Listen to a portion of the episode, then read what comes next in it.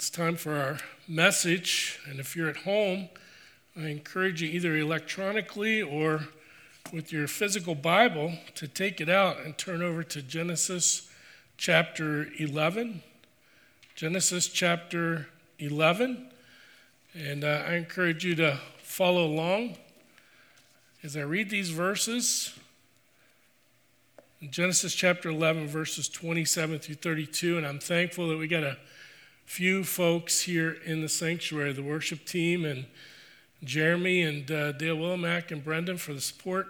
And we just, uh, it's easier to preach when you got somebody in the room. So we're glad that you guys are willing to stay. But as we talk about this, the call of Abraham, I really, really agonized over whether to preach this because I think it's better to do in person so that God can really work on our hearts and lives collectively because I think this thing of calling is, is so important. But since we are online, we just encourage you to follow along Genesis chapter 11, verses 27 through 32. And I hope that you printed out your outline, or you can go to the church app and you can follow us there, uh, the outline as we go through it. Genesis chapter 11. It says, Now these are the generations of Terah. Terah fathered Abram, Nahor, and Haran. And Haran fathered Lot. And Haran died in the presence of his father Terah in the land of his kindred in Ur of the Chaldeans. And Abram and Nahor took wives, and the name of Abraham's wife was Sarai, and the name of Nahor's wife was Milcah, the daughter of Haran, the mother of Milcah and Iscah. Now Sarai was barren, and she had no child. Terah took Abram his son, and Lot the son of Haran, his grandson, and Sarai his daughter in law, his son Abram's wife, and they went forth together from Ur of the Chaldees to go into the land of Canaan. But when they came to Haran, they settled there, and the days of Haran were 205 years, and Terah died in Haran. And may God add his blessing at the reading of his word this morning. So I just want to remind you as we make a dramatic shift from the end of chapter 11 into the rest of the book of Genesis. We're going to leave behind the things that we've already talked about, but it builds the foundation for the character studies that we're about to see. We learned back in Genesis 1 how God created the world in 24 hour days. We saw the creation of man and woman and then the fall of humanity. We saw the depth of depravity when God had Noah take animals after he built an ark and they moved in there, and then God destroyed everything on earth except those that were in the ark. We see the same pattern repeating of sin in the lives of people after the flood. They built cities, they built civilizations, they built the Tower of Babel, and they talked about making their name great. And again, we see the depth of depravity, and so we see that God brought judgment upon them.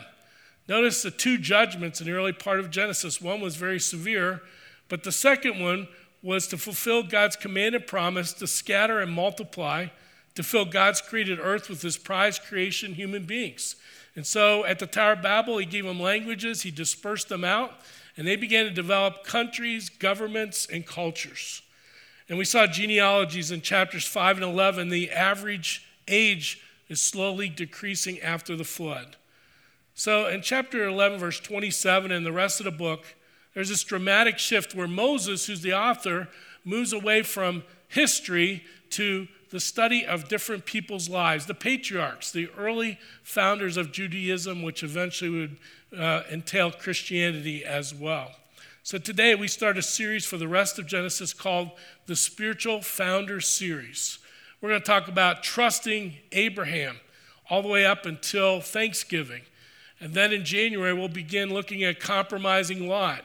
We're going to look at deceiving Jacob. That was what his name meant, deceiver. We're going to look at overcoming Joseph. And as we begin these character studies, it's important to pause and for us to reflect why it's important to study character people in the life, the life of characters, and the way the character developed in their lives. You see, you can, we look at narratives in the Bible, and that's what we've been doing in Genesis. We look at verse by verse exposition and we do a lot of that in the New Testament, and that's great. We look at how poetry goes in Psalms and Proverbs and Ecclesiastes. But then there's a good way to look at things from a perspective of how people live their lives. We sometimes look and study the Bible from a topical approach.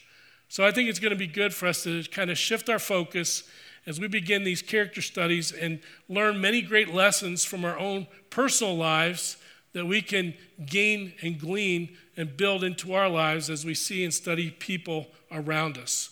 Well, Wolf's Law says those who don't study the past will repeat its errors. Those who do study it will find other ways to err.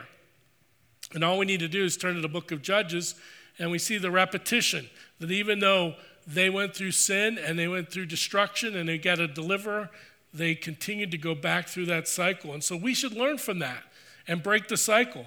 Another person said the only thing we learn from history is that we learn nothing from history. I personally have learned a lot from history, and it's kept me from many heartaches and mistakes. It's helped me learn what I need to do to be successful in this Christian life, in my spiritual journey. It comes by studying what others have done and how God has blessed them, or learning from their mistakes, or how they got through trials and tribulations. So, on your outline, I hope you have it there. Says, What can we learn as believers by studying characters in the Bible? What can we learn as believers by studying characters in the Bible? Well, number one, we can relate to the character in the Bible because we see a human story. I love the fact that God puts all of a person's life in perspective. He doesn't leave out the bad.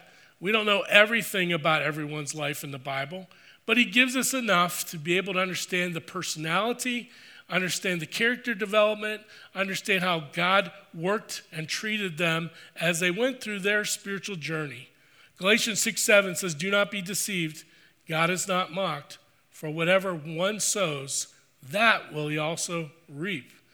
In other words, we can watch and see the cause and effect of obedience leading to blessing or sin leading to punishment or discipline from God. And I thank God in the stories of the people in the Bible, He shows us all those human traits. Think about it. What would the Christian life be about if we didn't have Job chapter 1 and chapter 2, where Satan is walking up and talking to God about bringing about suffering upon Job? I'm sure Job wished he had read uh, or had the ability to hear or read about uh, what Satan was doing up in heaven and the conversation God and Satan was having, it would help him understand better why he was going through suffering. But it helps us, from our perspective, to be able to look back and learn from the life of Job. Think about it Moses was a murderer, and yet he became the deliverer. He became the leader of the nation of Israel. Think of David. He was called a man after God's own heart. And God continued to call him that even after he committed adultery. He had Uriah, Bathsheba's husband, killed in battle. There was a baby. He tried to cover up all these things. And yet, after he confessed his sin and turned back to God, God said he was still a man after his own heart. The Psalms, the emotions of David's heart and others recorded that we can relate to. I think about Matthew. And Matthew, he was a tax collector, he was a turncoat considered that by the Jewish people because he worked for the Roman government, extracting taxes from his own people. And yet he came to faith in Christ and became an apostle. We think of Zacchaeus, the little short man that climbed up the tree, and as a tax collector as well. And on and on we could go. Think of Judas, for example, and how he walked with Christ for approximately three years and yet never trusted him as Savior. Well, God does not hide the bad and he tell and just tell us what's the good. We can relate to these people because we're just like them and you and I we face very similar issues. The second reason why we need to study people and their lives is that we can learn what to do and what not to do on our spiritual journey. We can learn what to do and what not to do on our spiritual journey. 1 Corinthians 10 is so clear about this. It says, For I do not want you to be unaware, brothers, that our fathers were all under the cloud and all passed through the sea. And all were baptized into Moses in the cloud and in the sea. And all ate the same spiritual food, and all drank the same spiritual drink. For they drank from the spiritual rock that followed them, and the rock was Christ. So think about that. They all experienced the same things together, but nevertheless, with most of them, God was not pleased, for they were overthrown in the wilderness. Now these things took place as examples for us that we might not desire evil as they did. There were 12 spies who went out, and only two trusted in the promises of God Joshua and Caleb. And because of the unbelief, because of the sin and disobedience of the other 10 witnesses who went, the nation of Israel walked in the wilderness for 40 years. And so there's lessons that we can learn from their life. Number three, we can learn that God can use anyone despite who they are and what they have done. God can use anyone despite who they are and what they have done. Over and over, we see this with Jesus. Jesus said, You're Simon, you shall be called Peter. And we know that Peter was one who really wanted to follow Christ and said that in Christ were the words of eternal life. And yet he denied Jesus three times. And in that beautiful passage in John chapter 21, where Jesus meets with Peter after his resurrection and encourages him to become the leader and restored him to fellowship, Peter becomes a strong leader for the early church in Jerusalem. Jesus looked at Matthew, a tax collector, as we said, and saw someone who could be an apostle, a follower of Christ. Jesus and God are always looking at someone from their potential and their commitment to Christ. Another reason we can learn from other people in the Bible, their characters, we can learn to guard our hearts in order to avoid the trappings of sin and gain valuable insights in how we should live. Proverbs 4:23 is a passage I go to often. It says, "Keep your heart with all vigilance, for from it flow the springs of life." You and I, we have to guard our heart, the intake of what we take in with our eyes and our ears and what we read and information. And it affects how we look at life and look at other people. And so we have to keep our heart, guard it. And it causes me to think about the short term and the long term benefits of decisions that I make. It causes me to think about the consequences of my actions and thinking about what other people in the Bible have experienced and other Christians that uh, over the years that I've been involved with to see how God worked in their life. 1 John 5 21 gives us this challenge Little children, keep yourselves from idols. In my devotional reading, as I'm reading through the Bible, I'm in the Old Testament part of Jeremiah, and Jeremiah 10, and even today, it talks about how worthless idols are, how they can't walk into a room, that somebody has to carry them how they're unable to communicate verbally or in any other way. They're just a statue, they're just something to be there to be worshiped. But our God, Yahweh, is one that we can interact with, that He does speak to us through His Word and through the Holy Spirit, and even sometimes audibly if we listen and be in a situation where we're quiet and still before Him. Another thing we can learn from character study is how the faith character development and sins are passed down from generation to generation. We can learn a lot by watching these people, by seeing how the, what they did in their families affected people from generation to generation. And we'll see that when we get to Isaac and Rebekah, on to Jacob, on to Joseph, just as an example in the Bible. We'll see clearly in the life of Lot as he, as he slowly inched closer and closer to the wicked cities of Sodom and Gomorrah until Sodom and Gomorrah had captured his and his family's heart. The world got within him. And number six, we can learn how to break the generational cycles and the patterns of sin. I think that beautiful story in the New Testament where Mary comes in and breaks the very expensive jar and pours that expense, expensive ointment upon Jesus to anoint him and prepare him for his death. She had been forgiven much because she was the town prostitute. And then we'll see later on in Genesis, Joseph, after generations of deception in his family, he breaks the cycle. He led an honest, God honoring life despite injustice. One of the most amazing stories that you could read in the Bible is, is uh, Saul, who becomes Paul. How the one who was out to persecute and kill Christians becomes a believer and a follower of Christ. It just reminds me of a illustration, and I know many of you got to see uh, the show Mr. Rogers. It was on from 1968 until 2000. That was 895 episodes. And of course, Fred Rogers was a ordained Presbyterian minister. And in 1997, Mr. Rogers won the Emmy Lifetime Achievement Award. And this is what he said. This is part of his speech. He said, So many people have helped me come to this night. Some of you are here, some are far away, some are even in heaven. All of us have special ones who have loved us into being.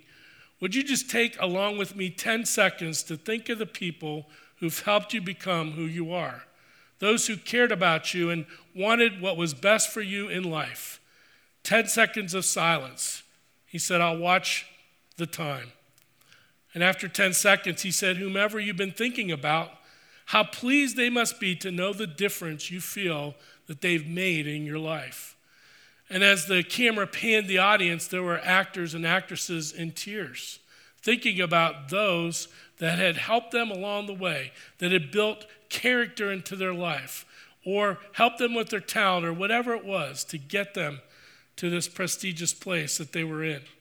All of us have special ones who've loved us into becoming children of God. Some are here, some are far away, and some are in heaven around the throne of God, rejoicing and singing his praises. But we have all had these spiritual parents, but will we be spiritual parents to someone else? Will you be a spiritual parent that raises children to follow Jesus and invite other people to follow him? Well, as we spend considerable time looking at these great saints of the past, may we be stretched in our own lives. May we grow. May we learn from these valuable words from God to live out as application in our lives. Because as we'll see at the very end in our key thought, you and I, we are a life lesson, an open book for other people to see and to learn and to influence in our lives. Well, we turn to, to chapter 12, but we'll just close out with chapter 11 here as we read in our scripture reading. And as we close out chapter 11, it makes this dramatic swing to Abram's life and the patriarchs, which are considered Isaac and Jacob. In the New Testament, you'll hear the God of Abraham, Isaac, and Jacob. These are the patriarchs, the forefathers of Judaism and Christianity. Abram was born about 2165 before the Common Era, and Abram's name means father of elevation or exalted Father. In chapter 17, verse 5, God adds a syllable to his name and calls him Abraham, which means the father of a great nation. Some have thought that Abraham, Nahor, and Haran were triplets, but there's no evidence of that. Terah, the father of these three, was a pagan man. He worshiped many different gods, according to Joshua chapter 24. And his son Haran died before he did. This is the first place in the Bible where you see a child dying before his father or his parents. Ur had a lot of gods available to be worshiped. And the story tells us there in, at the end of chapter 11 that Abram marries his half sister, Sarai, who is barren. The marriage was permissible during the patriarchal period, but when we get to uh, the Mosaic law, we see that God no longer permitted these types of marriages. So God used Terah to move toward Canaan he called Abraham, he called them to move to Canaan, but yet they stopped in Haran. And Abraham and his family remained there until his dad, Terah, passed away.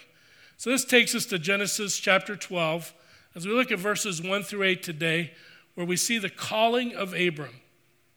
The calling of Abram. We see, first of all, under that point, the call came with a promise.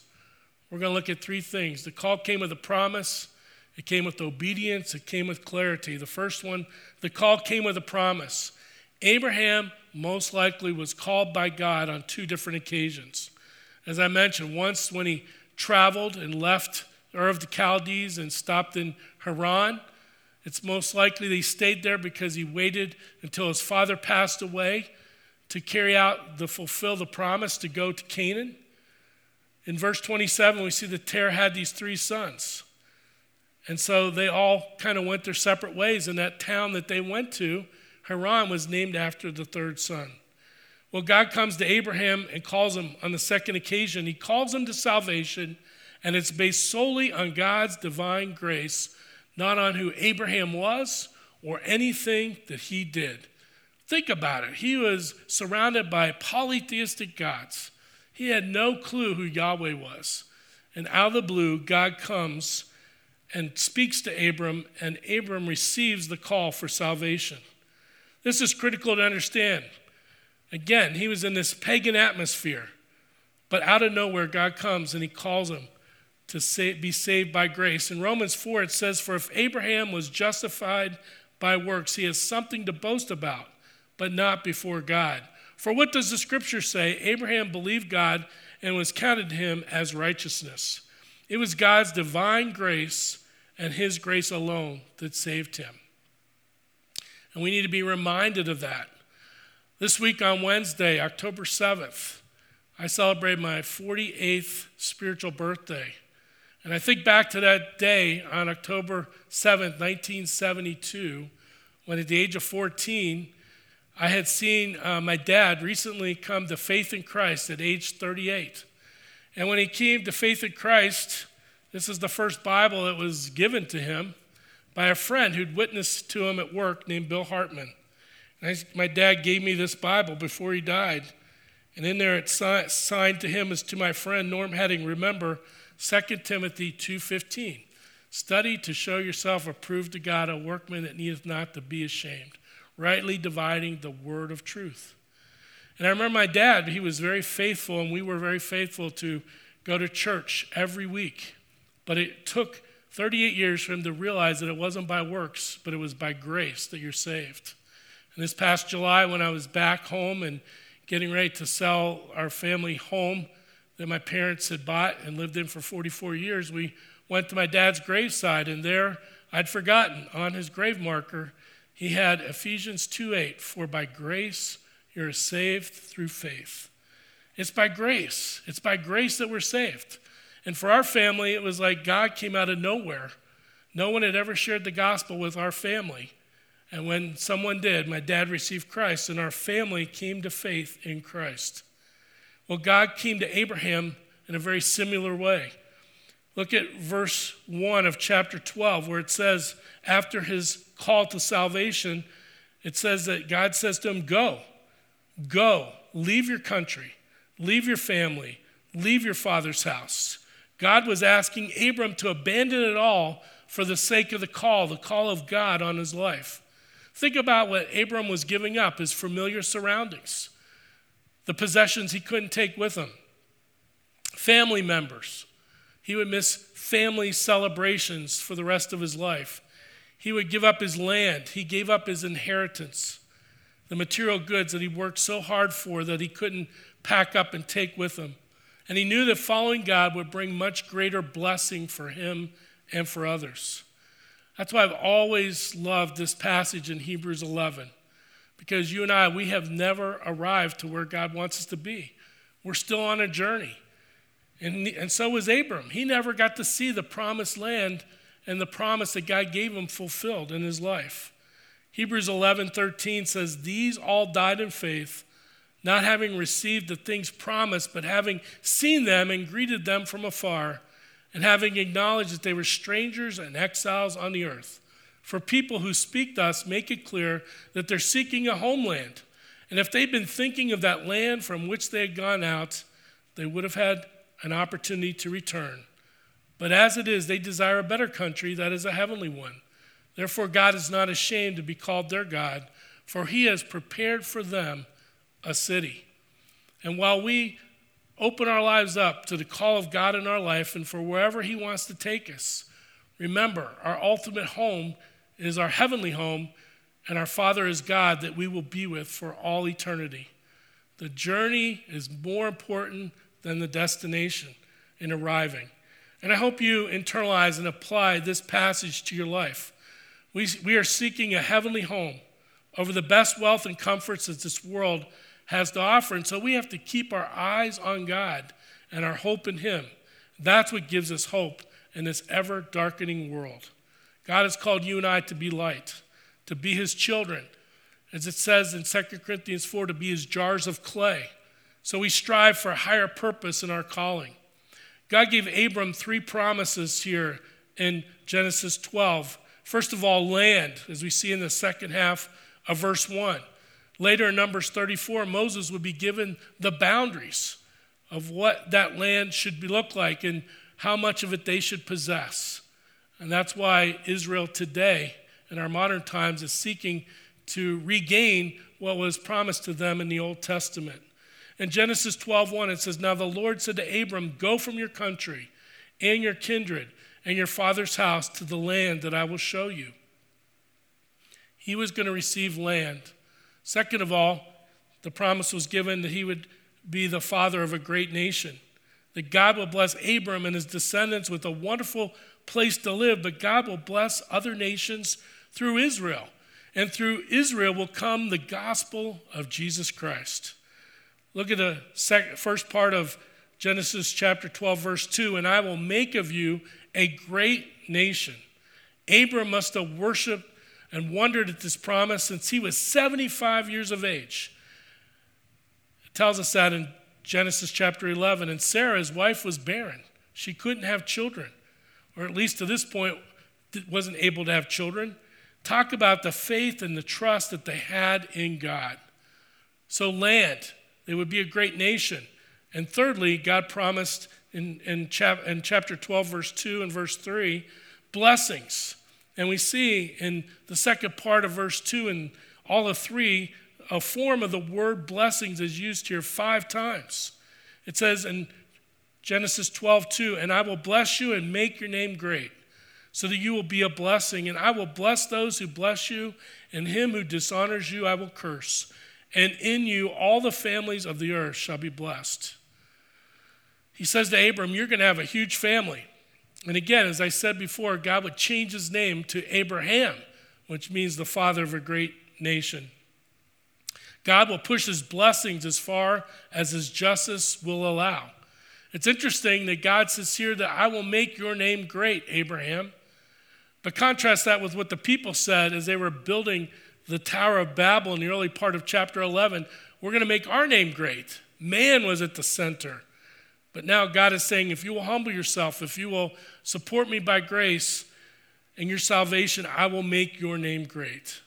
I will bless those who bless Israel. I will curse those who curse Israel. And all you have to do is to be a student of history to see how nations treated Israel and the result and the Jewish people before they were a nation and the results of what happened to them in history. Jesus Christ became the biggest blessing of all to come out of Israel. The gospel was promised, even in the Old Testament, to come out of Israel to everyone else throughout the world. Well, God says, in essence, you will be a blessing, Abraham, to others, but you have to be a blessing by obeying me and my commands. Obedience brings blessing. May we be reminded of that in our own personal lives. May we learn that early on in Abram's life. Obedience brings blessing. Joshua 1 8, a verse I learned very early in my Christian life the book of this book of the law shall not depart from your mouth, but you shall meditate on it day and night, so that you may be careful to do according to what is written in it. For then you will make your way prosperous, and then you will have good success. So we see the call came with a promise. Second of all, the call came with obedience. And I've always been fascinated at verse 4.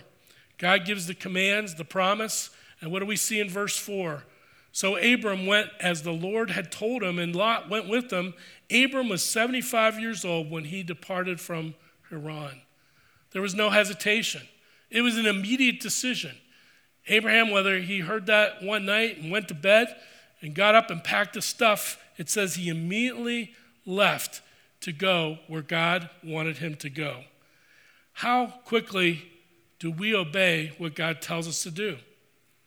How important that is. How receptive and obedient are we when God comes to speak to each one of us? Can you think of the callings in your life back to salvation? How quickly did you receive the gospel? What about your call to baptism? Baptism is a call to identify publicly with Christ and to say to the world at large that you're going to do your best to live for Christ as long as you live. What about dedication to God of your life? Do you give him full reign and control? Is he Lord over everything in your life? What about the call to your vocation? Or in my case, the call to preach. Do you feel like that God has called you to a very specific thing and you wouldn't feel good about yourself unless you did that thing? That that is your purpose. That's what the talents and the gifts that God has given you enabled you to do. Do you view it as a calling? God may have called you, uh, you're, maybe you're not married yet. Someday He will call you maybe to marry someone. Or maybe now you're called, who you're called to be married to and committed to for the rest of your life a call to be a husband, a call to be a wife, a call to be a parent. How important has obedience been in these situations in your life? And then the last thing we see here is the call came with clarity. The last verses we'll look at here in Genesis 12 today, it says, And Abram took Sarai in verse 5 and Lot, his brother's son, and all their possessions that they had gathered and the people that they had acquired in Haran, and they set out to go to the land of Canaan. And when they came to the land of Canaan, Abram passed through the land to the place at Shechem to the oak of Moreh. And at that time, the Canaanites were in the land. Then the Lord appeared to Abram and said, To your offspring I will give this land. So he built there an altar to the Lord who appeared to him. And from there he moved to the hill country on the east of Bethel and pitched his tent with Bethel on the west and Ai on the east. And there he built an altar to the Lord and called upon the name of the Lord. Notice quickly a few things in these verses. Abram, Sarai, his wife, and Lot went together. It says here also that the people that they had acquired in Haran. What does that mean? It's not that they gathered up the slaves that they had bought. No, it's the getting of souls. It's the people that Abram had led to faith in God, to salvation. It says they passed the Oak of Moreh, which was most likely a shrine to a pagan god, which was probably a landmark for most people in those days. And then it says he built an altar. And Martin Luther, when he was translating the Bible into German, he translated this idea that Abram preached there, and he wasn't far from the truth. It literally means that when he built an altar, that Abram was a witness in the country to who Yahweh was because again, they were surrounded with many gods. One thing for sure, as we see early in the life of Abram, is that his faith took in, in God, and he just took God at his word and strictly obeyed what he said. And so, how are we doing with our faith? How immediate is our obedience? One of the things I learned right after I became a believer in youth group was what obedience meant. And obedience, described to me by the youth pastor at that time, is doing immediately what we're told to do with the right heart attitude. Doing immediately what we're told to do with the right heart attitude. And that just grated against me because I was at that time very rebellious toward my parents in many ways. And it would take me a number of years thinking back on that definition to overcome rebellion in my life. And it served me well, and it served others well to understand that obedience is doing immediately what we're asked to do with the right heart attitude. How obedient are you to the callings of your life, the callings from God? You've got a few blanks there if you have your outline out, and we'll go through those very quickly, and I will talk more in depth about them next week when we're, get, when we're Lord willing, hopefully together in person. But the first call and the most important call is to salvation. And I've already talked about that. As we saw Abram come to faith with many polytheistic gods around him, Yahweh came and called him out. And Paul and Barnabas said in Acts 16:31, "Believe in the Lord Jesus and you will be saved and you and your household." If you've never received Christ as your savior, if you've never come to the place where you have admitted that you're a sinner, that you've broken God's laws, that you're imperfect, that you need a Savior, and to realize that Jesus died on the cross and shed his blood to pay for your sin and my sin, and to turn away from our sin with repentance and trust in the God and Jesus who rose from the dead to give you eternal life. That's the grace that we're saved with. That's the most important call in your life. Second call is to dedication. Romans 12:1 says, I appeal to you. In the King James, he says, I beg you, brothers, by the mercies of God, to present your bodies as a living sacrifice, holy and acceptable to God, which is your spiritual service. That means that we crawl up on the altar every day and say, God, you have control of every aspect of my life. You are Lord of my social life, my checkbook, my decisions I make today. You fill in the blank, and you're dedicating your life. And I remember at age 16, for the first time, dedicating my life at a youth camp to the Lord and letting Him be Lord of my life. It says it's the third one would be the call to be spirit filled, to be spirit filled. In Ephesians 5:18 it says, "And do not get drunk with wine, for that is debauchery, but be filled with the Spirit." Much like someone who's drunk is controlled by the alcohol, we are to let the Spirit have full reign in our lives each and every day. And it's something we have to ask God to do. We have all of the Holy Spirit. It was given to us at salvation. We have all that God wants to give us. But does He have all of us? That's the question. So we have to let the Spirit lead in our lives. The fourth call would be to a member of a church. And it's kind of interesting that we're meeting online instead of in person. But these verses tell us in Hebrews 10 let us hold fast the confession of our hope without wavering, for he who promised is faithful. And let us consider how to stir up one another to love and good works, not neglecting to meet together, as is in the habit of some, but encouraging one another, and all the more as you see the day drawing near. We're thankful for technology.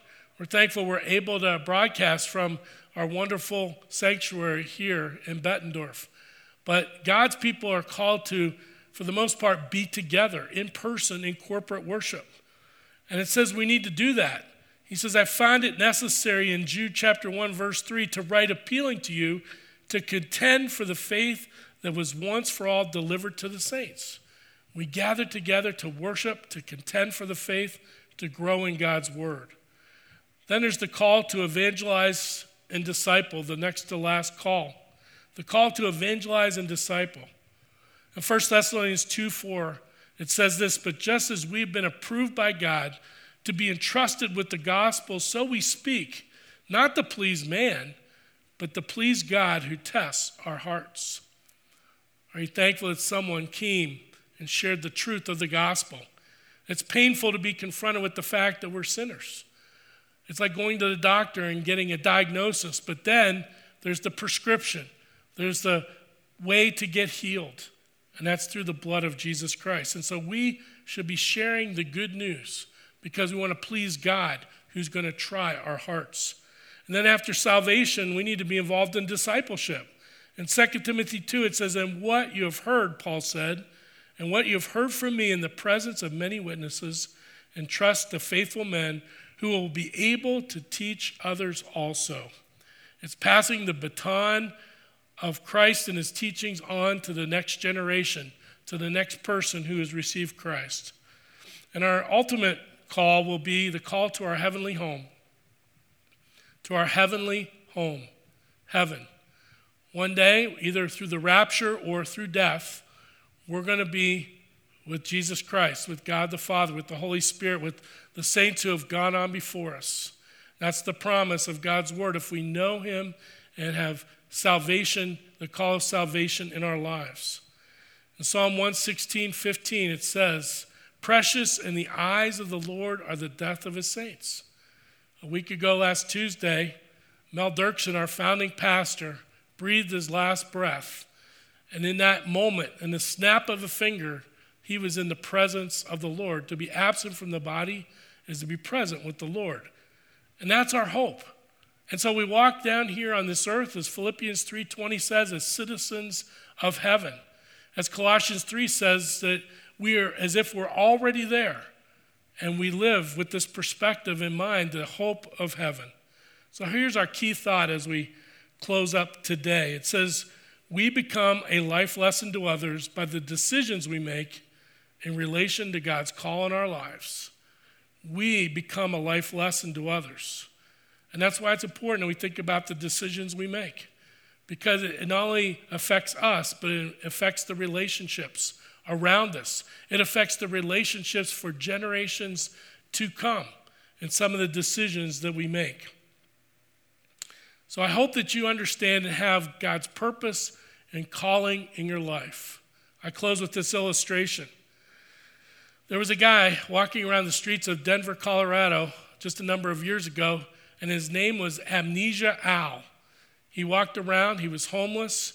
He didn't know how he got to Denver, he didn't know who he was, he didn't know where he came from, and something traumatic had happened to his brain, and somehow he became Amnesia Al. Well, the police caught up with him, and he explained his dilemma finally after being there for, for many, many weeks.